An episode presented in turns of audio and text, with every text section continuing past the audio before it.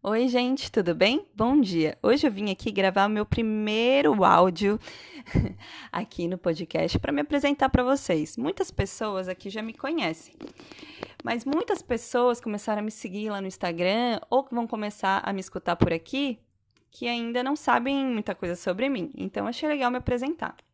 Meu nome é Juliana, tenho 34 anos, sou catarinense, mas já morei em alguns lugares no Brasil. Já morei em São Paulo, já morei na Bahia.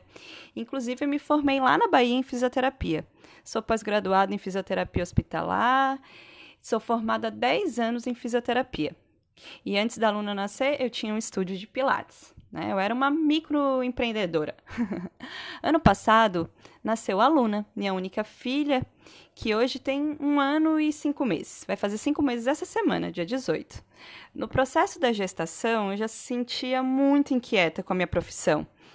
É claro que antes de engravidar, eu já estava querendo muito mudar. Né? Eu tinha acabado de mudar meu estúdio de lugar e eu vivia pensando em fazer algo diferente, algo novo, porque eu já não estava muito querendo, né, ser mais fisioterapeuta. Isso não enchia mais tanto meus olhos assim. Esse desejo cresceu muito dentro de mim na gestação. E passei por muitos processos que mexeram comigo, né? Eu acho que toda mulher grávida acaba passando por muitos questionamentos, né? Porque afinal você vai ter um nenê para sempre com você. É, o que esperar, né? Como vai ser o futuro, né? Onde é que a gente vai estar, tá? o que, que ia acontecer, né? No meu caso, ainda foi uma gravidez que não foi planejada, então eu tive que rever muitas coisas, além de, de ter só um, um nenê, né? Mas, ainda assim, eu só consegui entender mesmo o que estava acontecendo, o que estava por vir, depois que ela, enfim, nasceu, né? Então, eu sempre sonhei ser mãe.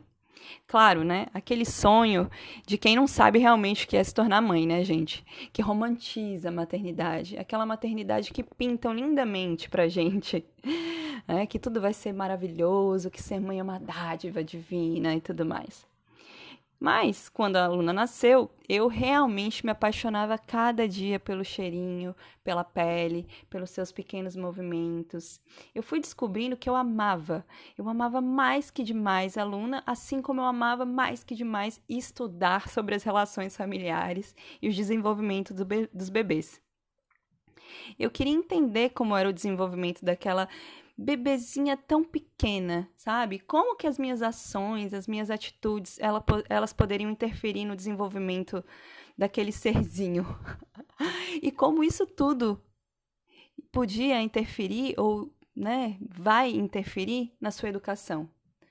O que eu podia fazer? Como eu podia me comportar e ter um olhar como mãe formadora de um ser humano? Que é claro, ficava pensando muito, eu penso muito nisso, que a minha filha está aí, ela é um, uma parte integrante da sociedade, né? Ela vai ter uma voz ativa nesse mundo, né?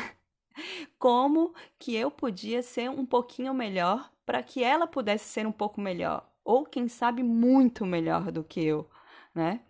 Então, um segundo amor crescia ali, junto com aquela pequenininha tão fofinha, o amor pela educação. E as noites em claro, dando mamazinho, andando de um lado para o outro da casa, vendo o sol nascer, eram preenchidas por pesquisas, livros, artigos, né, vídeos, procurando outros autores, procurando pessoas que falassem sobre isso, outras mães que tivessem um pouquinho mais de experiência, né? Então, eu sabia que eu queria ser diferente. Eu queria que a minha filha tivesse uma, uma conexão comigo como eu não tenho com os meus pais. E é claro, gente, que eu amo meus pais e eu honro tudo o que eles fazem e que eles fizeram por mim. Eu entendo que eles fizeram o melhor que eles podiam dentro da educação que eles tinham, dentro do que eles sabem, do que eles sabiam, né? Mas como que eu faço para que a minha filha receba uma educação em que eu entenda e respeite seus limites, seus desejos, e ao mesmo tempo eu consiga impor limites e eduque ela para o mundo. Existe isso, né? Então eu ficava me questionando demais, né? Eu ficava procurando, né? E lendo e vendo que realmente tinha muita coisa para eu saber, né? E aí eu sempre fiquei me questionando muito, né? Ao mesmo tempo que eu estava estudando, né, sobre existe um outro tipo de, de, de se comunicar com os filhos, outra forma de educar, mas eu ficava naqueles que, aqueles questionamentos, né? Que eu não sei se são questionamentos ou palpites, né? Que o povo faz. Então eu ficava assim: será que realmente dá carinho, carinho demais, colo demais, afeto demais, vai deixar a minha filha mimada? Será que se eu deixá-la chorando para dormir sozinha no futuro, ela vai se tornar mais independente? Será que isso é uma forma de deixar minha filha mais independente? Então, alguns desses questionamentos sociais digamos assim, né, começaram a me deixar intrigada. E eu sou uma pessoa que gosta de saber o porquê das coisas. Eu gosto de ser, eu gosto de ser diferente, porque eu gosto muito de saber tudo. Não para provar, para provocar os certinhos de plantão, né? Mas porque aceitar tudo e não questionar nada é para mim, Juliana, é muita preguiça de evoluir, né? De ser melhor. E eu sempre acho é, que que tudo não tem uma verdade só, né? Que a gente pode correr atrás, sim, de saber o outro lado da, das questões. Foi então que eu achei, que eu descobri a educação parental.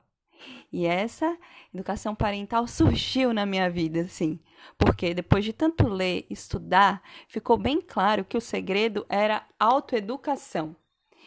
Então, a autoeducação é a nossa forma como enxergamos o mundo.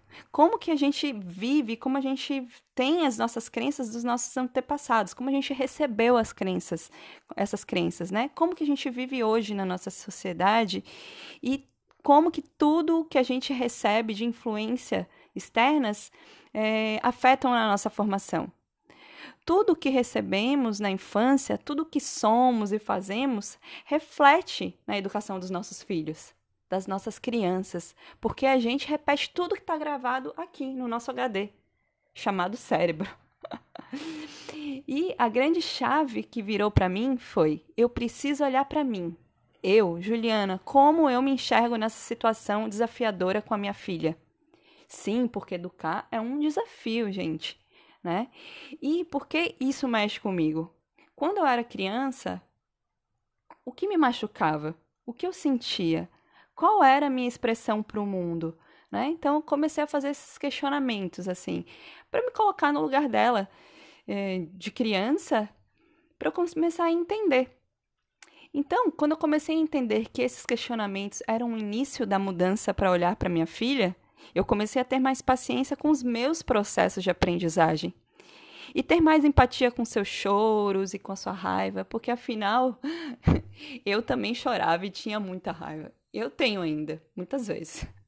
Mas para isso, eu precisei em aprender, estudar e ainda eu estudo muito, porque eu acredito que é uma constância, é uma caminhada, e nessa caminhada não tem um ponto final né? É o caminho que a gente vai construindo para a vida inteira. Quando eu estudo, eu compreendo e eu consigo chegar mais perto da minha filha. Eu sinto isso. E, e eu consigo entender o que, que ela precisa de mim nesse momento. Eu consigo chegar mais perto da sua essência. E assim tem muita compreensão e muito respeito crescendo na nossa relação. Porque eu também me respeito. E eu sei que eu estou aprendendo a lidar comigo também. Eu tenho certeza que o caminho do coração, da escuta, da entrega e do estudo é o melhor e mais fácil para deixar uma nova geração para o futuro. Uma geração cheia de valores, que cuidem de si mesmos e dos outros, que saibam escutar, que saibam falar de suas emoções, sentimentos e que criem um laço de amor indestrutível com seus pais. O laço do amor, da confiança e do respeito por ser quem você realmente é. Seja você a mãe, o pai, o filho, o educador dessa, dessa relação. e eu, gente, eu tô aqui para aprender. E quanto mais eu aprendo, eu quero ensinar. E eu quero dividir essa caminhada com você. Então, eu quero agradecer por vocês confiarem em mim, por vocês me escutarem, me assistirem, né? E darem um voto de confiança em mim, tá bom? Então, Sintam-se à vontade, esse é meu podcast e eu espero ainda trazer muito assunto legal e relevante aqui para vocês, tá bom? Um beijão e até a próxima!